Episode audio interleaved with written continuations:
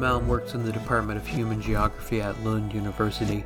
He's a scholar of human ecology and environmental history and has written a bunch of terrific books. The Progress of This Storm, Nature and Society in a Warming World, Fossil Capital, The Rise of Steam Power and the Roots of Global Warming, How to Blow Up a Pipeline, and most recently, White Skin, Black Fuel on the Danger of Fossil Fascism, which he co authored with the Zetkin Collective. In our interview, Malm addresses some of his claims about the use of political counterviolence and the ability of social movements to regulate it. Malm is making the case for thinking more deeply about the almost inevitable radicalization of generations of young people that are waking up in a world that has been basically abandoned to the interests of fossil capital. The intergenerational violence of climate inaction should translate into anger, one emotion that we know is conducive to mobilization. But what kind of mobilization? What kind of anger? And what place does hope have in this political dynamic? Given that the globe's richest 1% bears the greatest responsibility for the climate crisis, it makes sense, Malm suggests, to guide anger in the political direction of undoing the extraction and extortion, the violence created through fossil capitalism as a system that benefits its biggest boosters, while condemning the rest of us to what he calls the death machine of global heating. It's still politically imperative, Malm says here, for social movements to make a case through communication and the intentional pursuit of publicity for their radical objectives, but this must be coupled with confrontation. And in this moment of impasse, when persuasion mostly hasn't worked, where it's clear that we need political dynamics that include a state that's willing to accept the realities implied by a socially just energy transition, Malm's research is remarkable for its interdisciplinarity, its militancy, and the forthrightness of his writing. We're, we're at a moment, of course, now, especially where you've got like the UN Environment uh, Program issuing a report called Making Peace with Nature, using that kind of language of like armistice, where they're attempting to address the extent to which humanity is literally, quote, waging war on nature. You know, in the words of Secretary uh, Secretary General Antonio Guterres, you know, it's about uh, uh, identifying the accelerating erosion of life itself on Earth. I, I just recently attended a talk by uh, Cara Daggett, uh, who's also been on this podcast, and I asked her about a certain anti-capitalist tolerance for violence, um, and specifically your sense of the the kind of need for a radical flank of climate militancy in order to kind of get through this time of impasse and intractability. What I'm interested in is the sort of um, ambivalence to some extent in your work about what you call the art of political violence. You see it as a calculation and a kind of secondary supplementary strategy for advancing this struggle against a seemingly invincible evil. Yeah, yeah, yeah, yeah, yeah, yeah. So, like, I've really, uh, uh, as I say, found your work um, illuminating and especially like alongside my reading of The Force of Nonviolence by Judith Butler. You know, Butler talks about the need to storm fences, but she's also adamant that violence is a force that's always on the verge of getting out of hand, of spiraling kind of out of control. Um, I wondered if you could speak to this essay that you recently wrote for Verso's website, basically, where you're responding to a number of different critiques of your book, How to Blow Up a Pipeline. In that essay, you talk about how there are plenty of cases in history that show violence is, in fact, uh, not impossible to control, right? It's not spinning automatically into bloody vendettas. Do you, can you can you speak to that specific idea that you know violence is not necessarily something that is impossible to control, and how this narrative of nonviolence kind of stands outside of history? Well, yeah. First of all, Scott, it, it's uh, it's an honor to be with you, and thanks so much for for the uh, generous and kind words on on uh, on the book. Um, I, I I must admit that I haven't read Judith Butler's um, The Force of Nonviolence except for uh, a chapter I think on the death drive that is included in in in that book. Mm-hmm. So I can't really comment on her uh, take on those issues. But the idea that violence, as soon as you start engaging in a, in a kind of violence, and this would presumably include property destruction, when it's out there, it's just uh, uncontainable, and it it will automatically yeah uh, uh bring on a, a, a, spiral of violence. Hmm. Uh, I'm not denying that that risk exists, obviously, but uh, for the kind of uh, political violence um, used by certain social movements, I don't think it's entirely correct because movements can set up limits to the kind of violence that they deploy and eh, keep those limits in place. And the the the eh, the example that I draw on in in that text that you referred to is the George Floyd uprising in uh, the U.S. last year, which included quite a lot of counter violence from protesters, mostly in the form of property destruction. But since police uh, often tend to protect, protect the property that you want to destroy, this also included a, a, a certain kinds of militant engagement with the police, as in throwing projectiles of various kinds against the police, uh, such as when people stormed the police station in the third precinct in Minneapolis uh, three days after the murder of, of Floyd. And uh, uh that was um, a violence, a kind of violence that did not target human beings.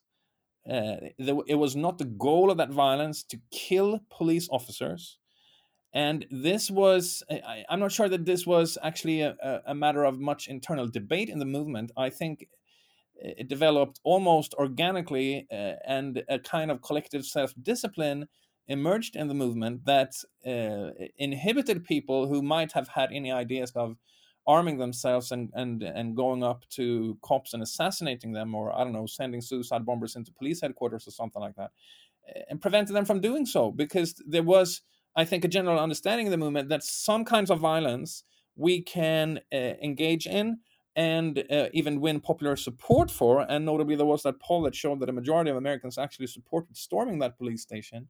But other kinds of violence would burn away our popular support. So, uh, uh and it's not it's not that it was technically impossible to engage in those forms of violence because I mean, obviously there are uh, quite a few guns around in the U.S. So you could potentially pick up guns and go out and, and uh, assassinate cops. No one did that, despite uh, uh, something like 20 or 30 or 25 or even 30 million people demonstrating uh, after the murder of George Floyd. So you would imagine that some people would have entertained those those ideas, but no one did that for a very good reason, and that was that would have been a step too far. Mm-hmm. And that just shows that even in in this moment of uh, of, in this case, nationwide rage over the violence perpetrated against African Americans did not translate into uncontrollable counter violence. And you you have uh, I mean there are a lot of a lot of other cases of political movements that uh, that deliberately engage in certain form of violence, but decide that no, we're not going to engage in other forms of violence. So uh, I'll take two uh, very very different examples just to support this this thesis. One is uh, anti-fascist action, uh, uh famously known as Antifa in the in, in the U.S. discourse.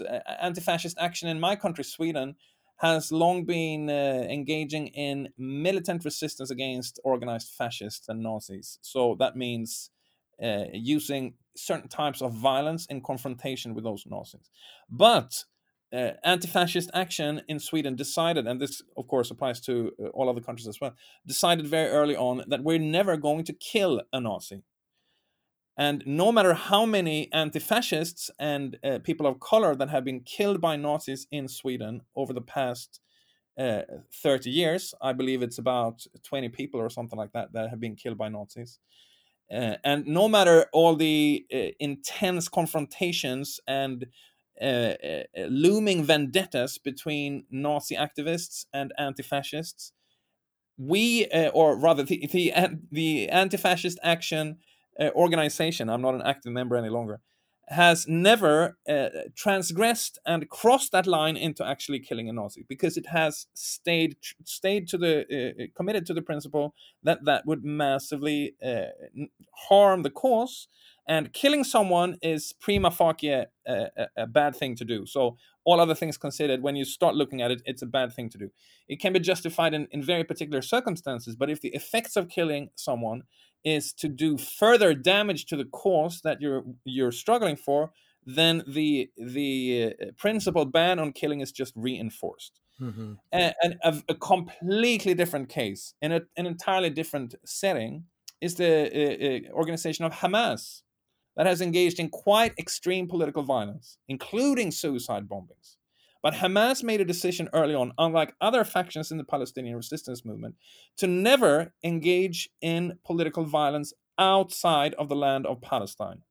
So you you know you had the PFLP doing hijackings and various types of very violent actions uh, all over the world. Hamas has never done that, and that that shows that even if you're engaging in the most extreme types of political violence, in this case suicide bombings, you can still, if you are an organization with discipline, maintain principles. And again, this is not because Hamas didn't have supporters or the logistical capacities to uh, engage in those kind of actions in other parts of the world. It's just that it made a decision that it's more strategic for us to stay inside the land of Palestine.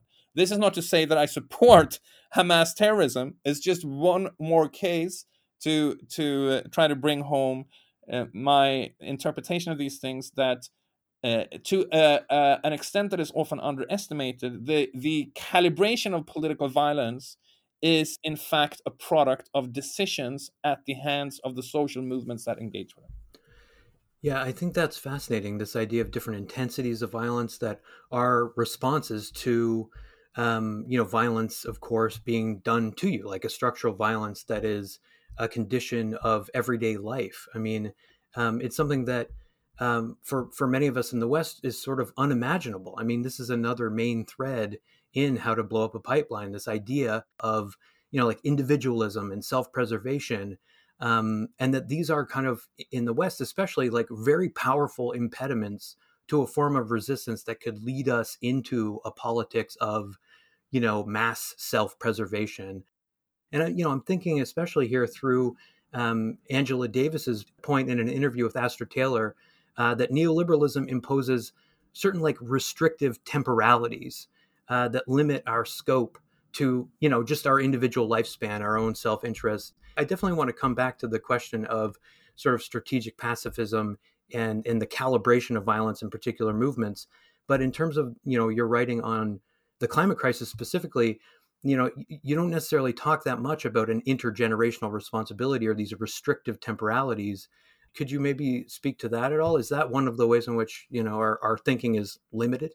It's a very good question, the the intergenerational thing, because one of the one of the outstanding aspects of the wave of climate activism that we saw in 2019 and that really at least in Europe carried the movement to a scale that it had never uh, approached before was that it was not based on class it was not based on race it was not based on gender it was based on age it was fundamentally a youth movement that uh, spun out of Greta Thunberg and other school children uh, striking in protest against what they perceived as the destruction of their future.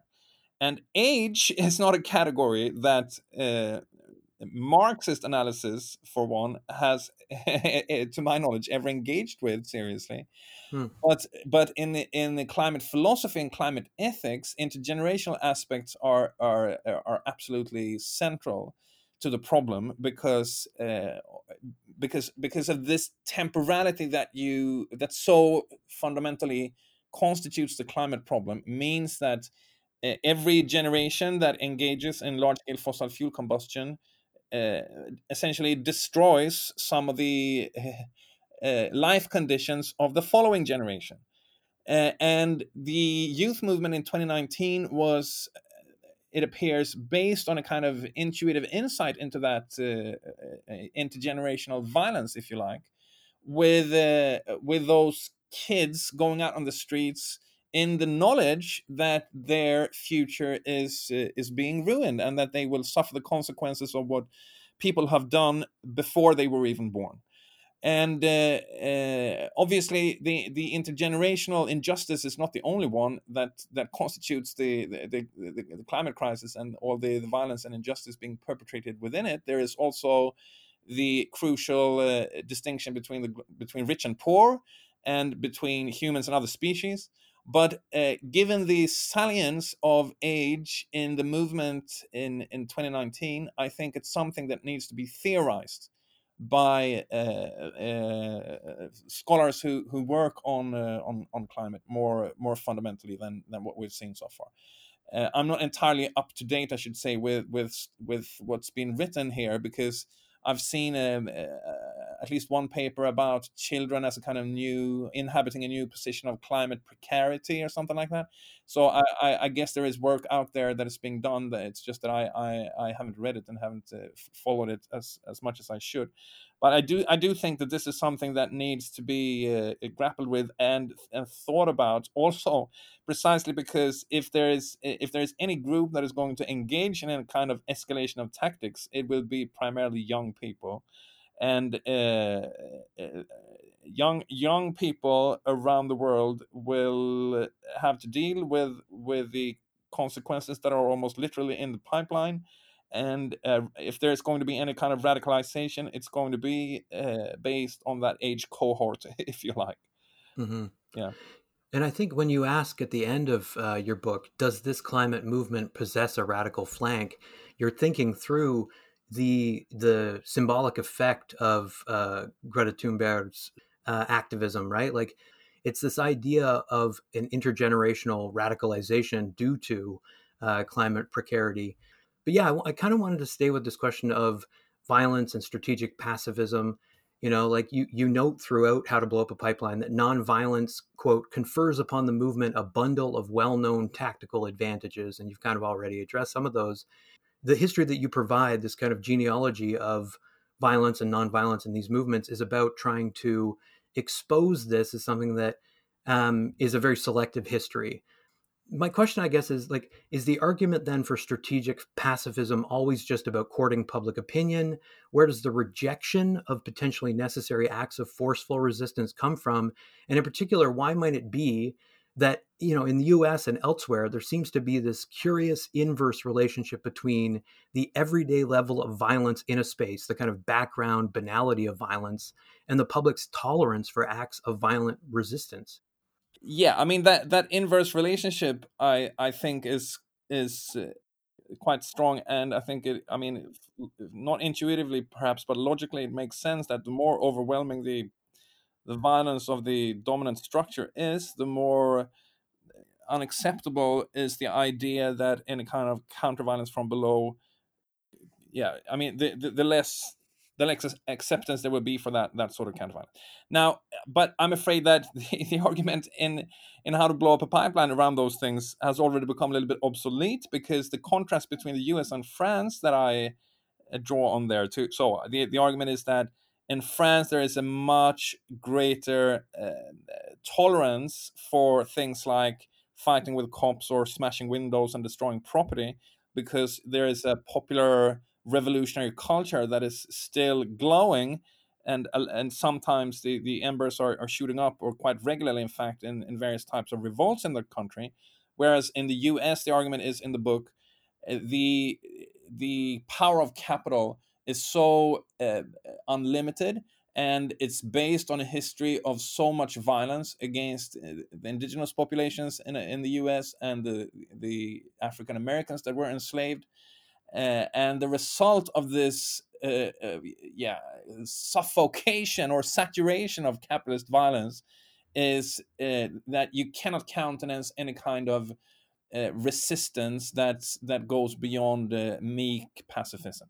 But that diagnosis was, in a sense, overhauled by the the Floyd episode because, mm. I mean, these things are not set in stone. They can they can shift quite dramatically, and I think one uh, one expression of the of, of the radicalization of segments of the American population was precisely the uh, approval of property destruction in the wake of the murder of George Floyd. That I think, uh, I mean, it, it, the parameters of, uh, of, of political opposition shifted uh, during those months, uh, and of course that that's that's a process that has been unfolding in the U.S. for some time with with all the the uh, deep and structural divisions of that country coming to the surface in various forms. Um, uh, so, uh, I mean, I think these changes can, ch- the, these things can change quite rapidly. And if you think about this in terms of, of climate politics, I think uh, very serious climate disasters that kill quite a lot of people than what we've seen so far will also change people's perceptions of what is violence, what is, what is lethal to people, what how they can be killed, and what is legitimate to do in response to that.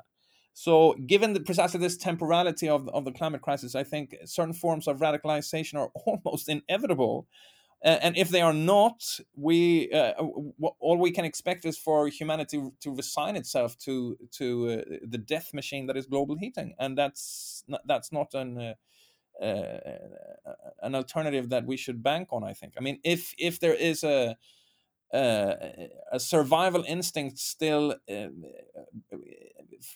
in operation in the human species, you would expect some fight back to occur sooner or later. And maybe the question is not uh, whether there should be violence or not, but rather when the violence starts uh, on the climate front, how do we contain it and, and give it political direction and impose essential limitations on it? So precisely to avoid any kind of uh, spiraling or or uh, or indiscriminate violence. Yeah, that's so interesting.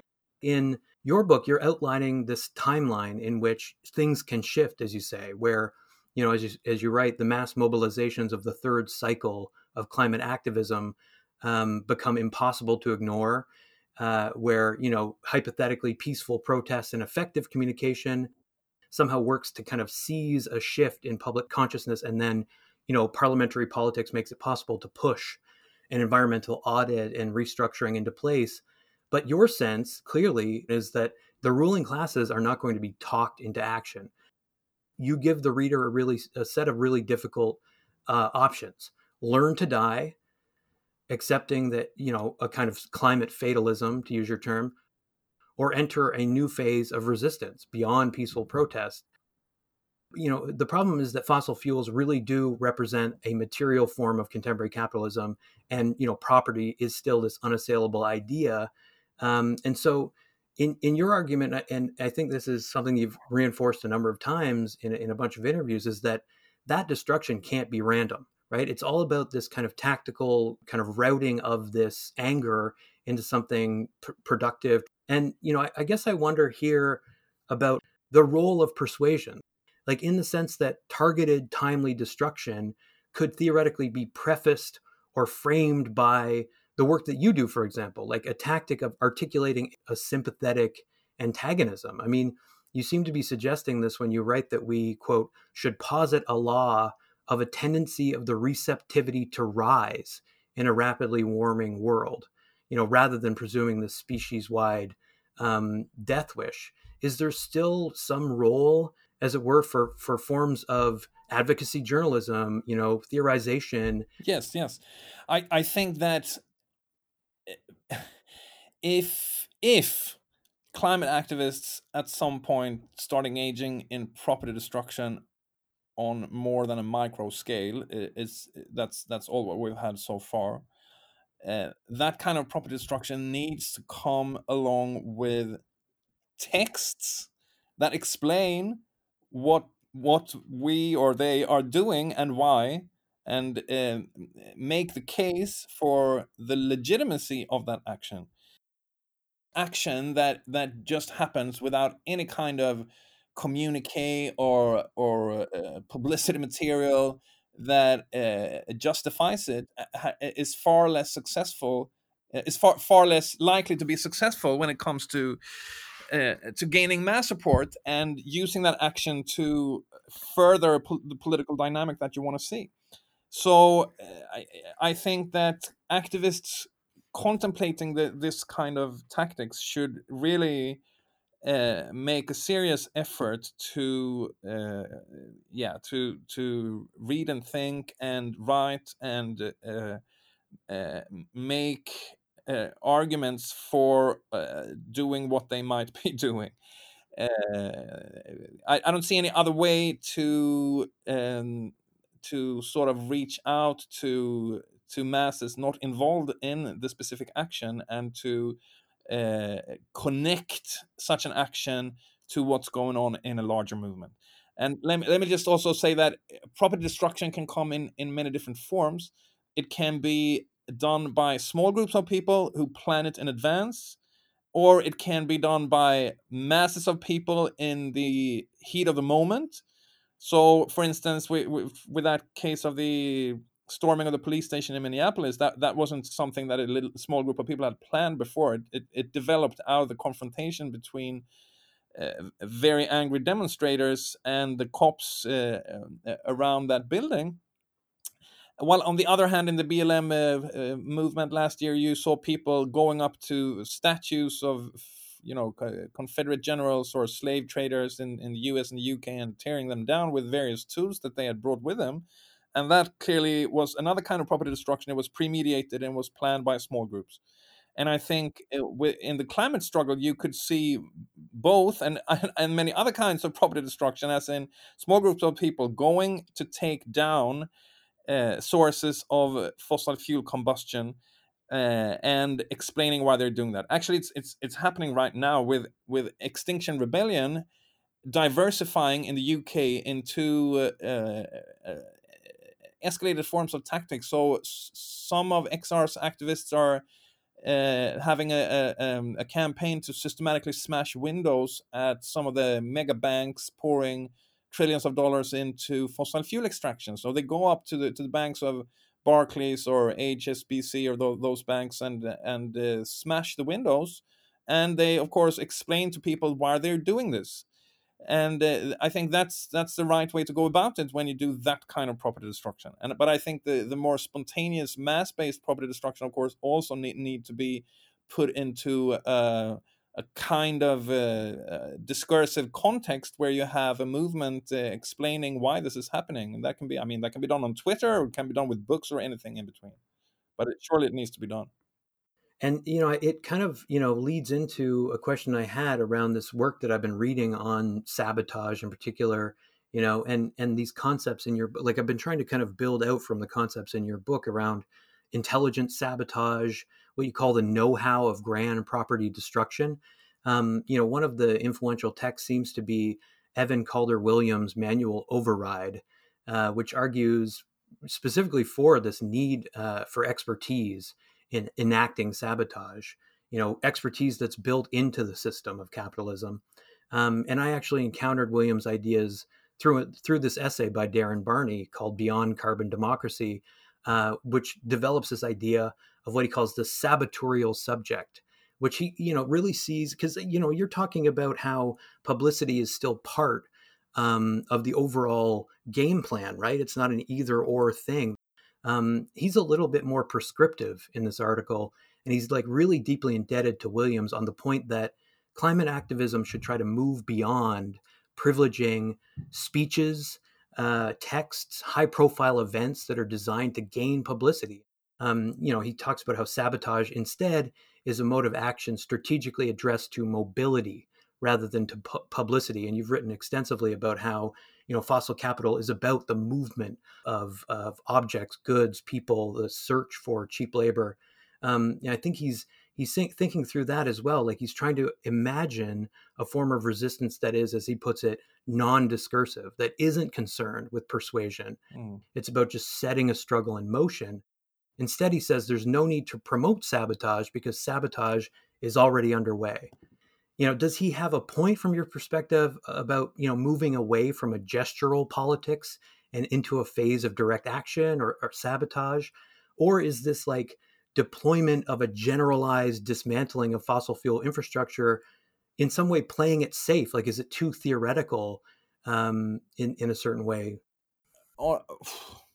Well on the question of whether actions speak for themselves and can uh, well if if that's the argument that he makes to a degree i i i i'm in sympathy with that and i'm i'm in sympathy with the the position that we need to switch from just producing one article after another and and one uh, you know one library of books after another about how bad the climate crisis is to to engaging in some kind of action of, of corresponding magnitude i'm i'm in total sympathy with that but my my own uh, how should I put it? My own ideals about how a well executed uh, action uh, uh, appears is that it, it, it is part of a much broader kind of un, ongoing unrest and uh,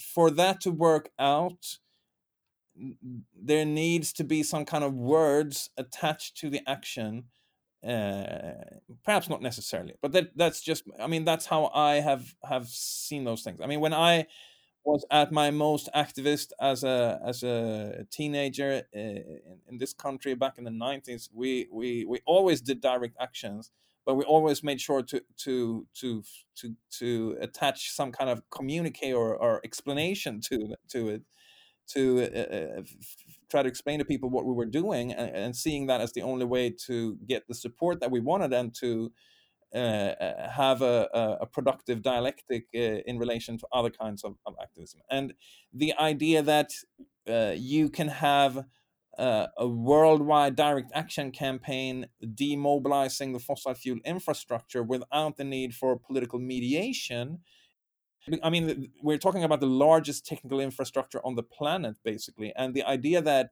people could rise up and just take it down by themselves, all of it, isn't plausible to me. I mean, uh, how would something like that play out in a country like Saudi Arabia, which is obviously totally central to to the fossil economy, uh, or or or even Russia? Uh, I don't I don't see the transition unfolding uh, uh, without a political dynamic that includes states and legislation and agreements of various kinds.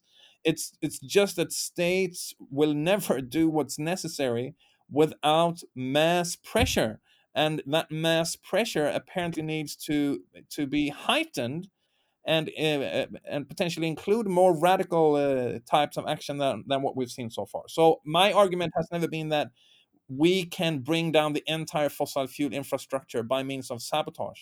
It's just that I think that we in the climate movement need to experiment with with more types of tactics than what we've had so far to uh, uh, make the enemy feel the heat really and uh, start to instigate the processes that are necessary to to get get out of fossil fuels but these processes will have to include very different agents than activists. I mean, they will have to include states. I'm I'm convinced.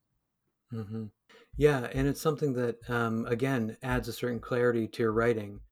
It's maybe fashionable to be just you know against any notion of the state or sovereignty. You know, your idea is that you know I think writing can serve a different kind of function to open up ways of imagining a way of being anti-capitalist um, not as you say in another world but in this world.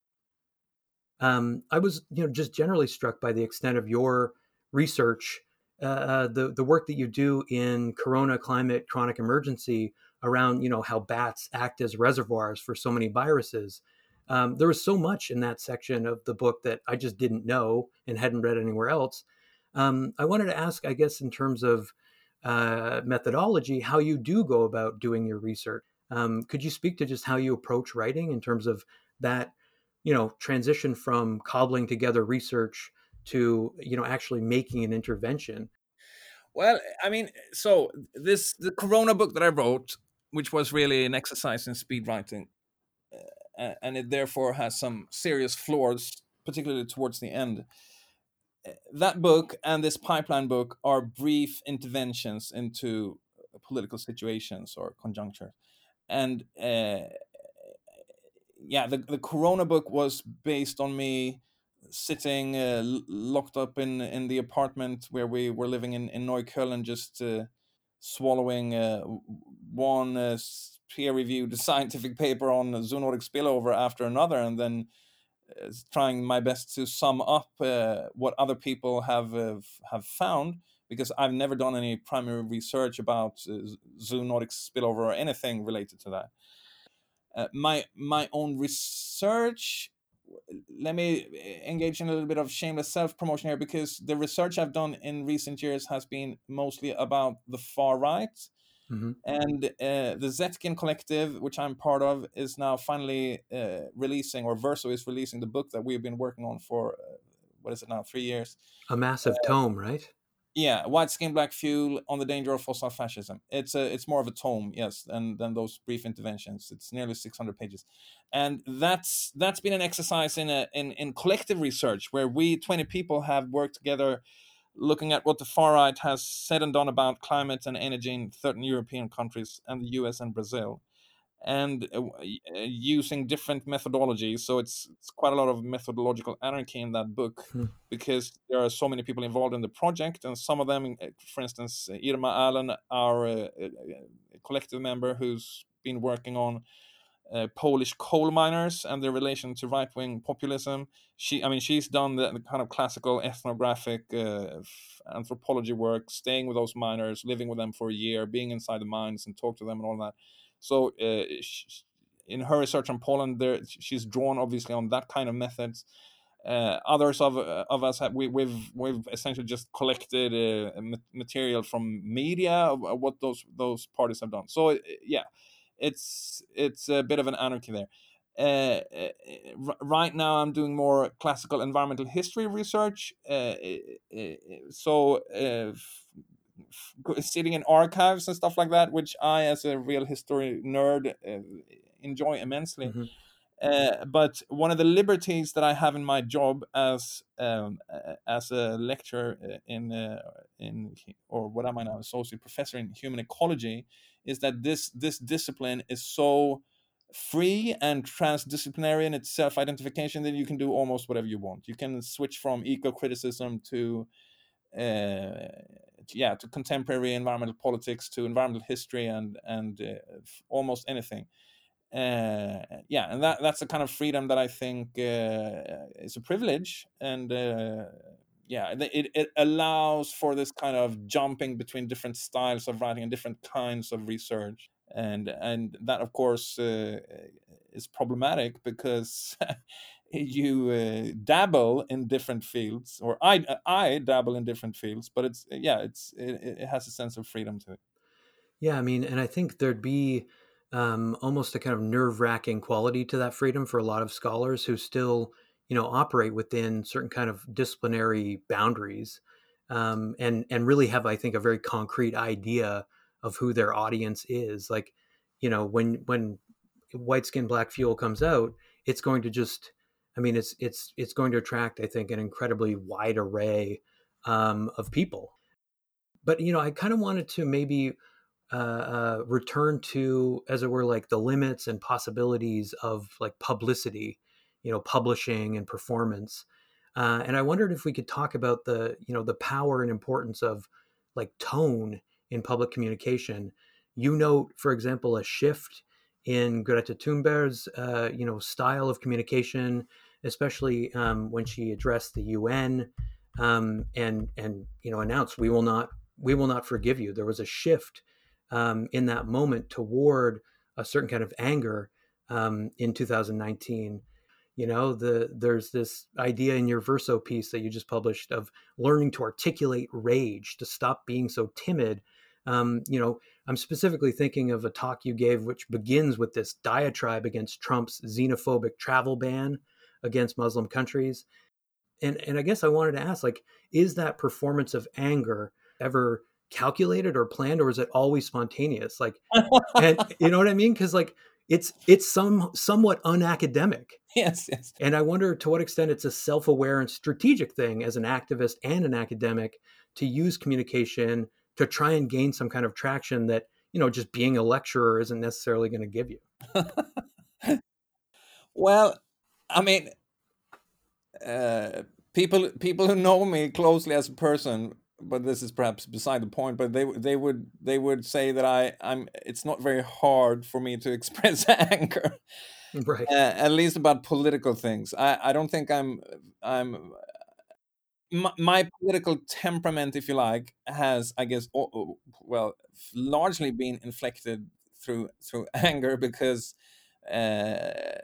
when I became uh, politically active in the 1990s in the struggle against racism, uh, the far right in Sweden, and uh, yeah, and then the Palestine solidarity movement, uh, I, I, was I was upset uh, about things and that that is a, mode I lapse into quite quite easily. Uh, so it's it's not calculated in the sense that I've you know been sitting in my chair and thought about what effect, what emotion should I convey, what's most effective. Well, anger seems like the best one, so let's go for that.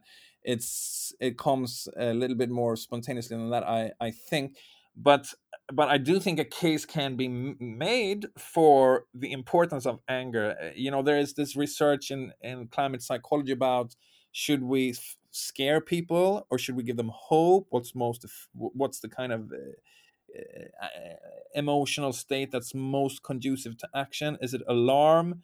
Is it anxiety? Is it uh, uh, optimism?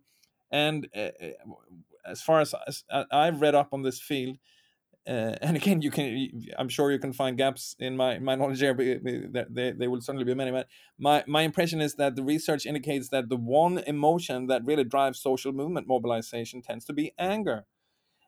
This is obviously what we saw after the murder of George Floyd last year, and innumerable other examples. And the climate movement is getting there, but it, it still has a way to go to learn to articulate all the anger that we should feel about the systematic destruction of the climate uh, done by by fossil fuel companies above uh, anyone else and uh, uh, that that anger should be expressed by by activists, but also by scholars who who think that it's important to to try to stop and reverse climate catastrophe. Uh, it's it's an it's the i mean it's a very legitimate emotional response to what's happening in the world. I mean just take a report such as the one put out by oxfam and stockholm environment institute uh, have about half a year ago that that says that one per, the richest one percent of humanity has emitted twice as much CO2 as the poorest half of humanity since the 1990s this being uh, computed on the basis of consumption.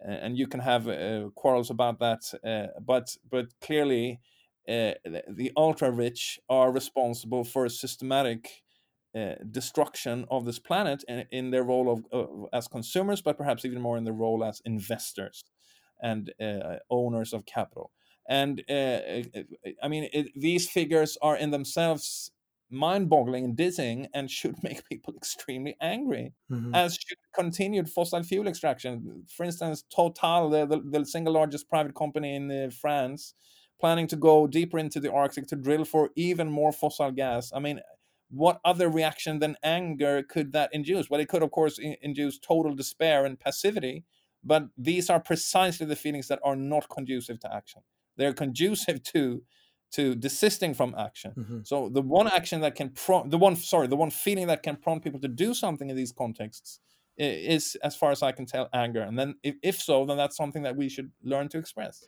Yeah, and um, and you're certainly adamant that there's something um, potentially demoralizing about um, the the ultra rich existing within this kind of you know the space outside of the social, right? The space of of permanent escape yeah. And and you say like a climate movement that does not want to eat the rich will never hit home. So like that's working to me beyond notions of political will or of social license, these terms that we sometimes get uh, around fossil fuel extraction. Mm. And you're you're drawing this like firm distinction between the interests of the ruling class and the working class. Um, and and so many yeah moments in in the book made me angry. I mean, the idea that 56 countries in the world have an annual per capita emissions lower than the emissions from one individual flying once between London and New York. So you have that on the one hand, but then you have, as you say, the kind of demoralizing effects of seeing a super yacht or confronting the sheer ubiquity of these gas guzzling SUVs. Mm. Uh, I think what I'd like to ask you about is I haven't asked enough, perhaps, about your book, Corona Climate Chronic, Chronic Emergency, which you say you kind of um, sped through the writing of. Uh, there's significant parts of that book that are devoted to distinguishing between the pandemic and the climate crisis. And I think you do this work of you know debunking certain knee-jerk assumptions about the major points of divergence. So COVID is more visible, the state knows how to attack it. Moreover, like the solutions are clear, the path to a kind of warlike triumph is is imaginable. And your point is that the solution is actually quite simple when it comes to the climate crisis stop the emissions. Yeah. and I wanted to maybe link this to your engagement with the situation in India. You say, you know, in both the COVID crisis and the climate crisis, hopelessness is not a natural state. It's compounded by inaction. Yeah. If you don't have a state that's capable of action, that is unwilling to take action, it breeds a certain hopelessness. We're seeing that in India right now. Uh, the inability in specific places to actually, you know, target problems at their roots. Like, what would it look like, I guess, to have a public that um, was sort of radicalized and mobilized by um, you know problems of just like the structure itself acceleration itself the age of fossil capital mm. can we can we imagine that level of comprehensive politics in the current moment well yeah it would it would need it would need a massive breakthrough out of this self-reinforcing spiral of paralysis that you described so eloquently because it really is I mean, the the less that is being done to mitigate the the climate crisis, the less people will think can be done, and so on and so forth.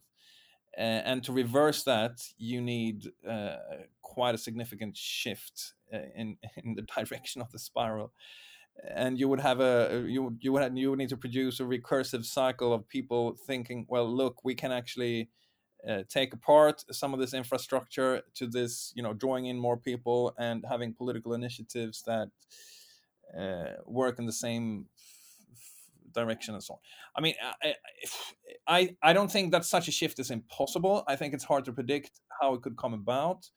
I think, I mean, eh, something like Joe Biden's recent announcement that U.S. emissions will be slashed by half to 2030. I mean, it's obviously insufficient, as many point out, but it's also an, an incredibly dramatic break with the with the with the position of, of, of Biden's predecessor in the White House and uh, if anything like that would would would get underway you would have rising expectations. I think that's what we saw during the obama period with, you know as woefully inadequate as obama's climate policy was and as as as bad as his uh, de facto promotion of fossil fuel production in the us was even his his uh, his ideology production, his his talk about the climate crisis being real, uh, served to to raise people's expectations and translate into more climate activism towards particularly the end of, of his second term, and uh, uh, uh as as uh, as limited as it will be, the kind of climate reformism that someone like Joe Biden could possibly launch uh, might help to uh, or contribute to a kind of a, a, wider process that that includes much more radical types of action as well.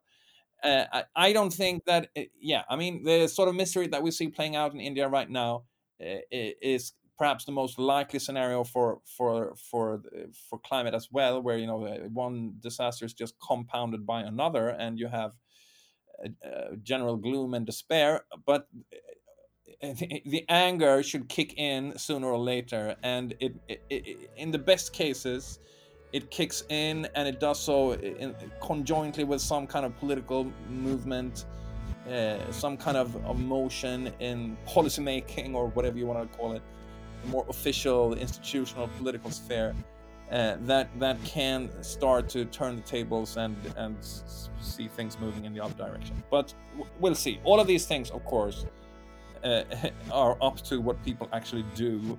It's it's not uh, it's not predetermined. It's not modeled. It's it's a function of what people uh, think and do and the kind of history that they make. Obviously, under circumstances not of their own choosing, but still people can make uh, history and and try to intervene it and in, intervene in it and, and shift it in other directions. That's what we have to believe. Otherwise, we can just lay down and learn to die.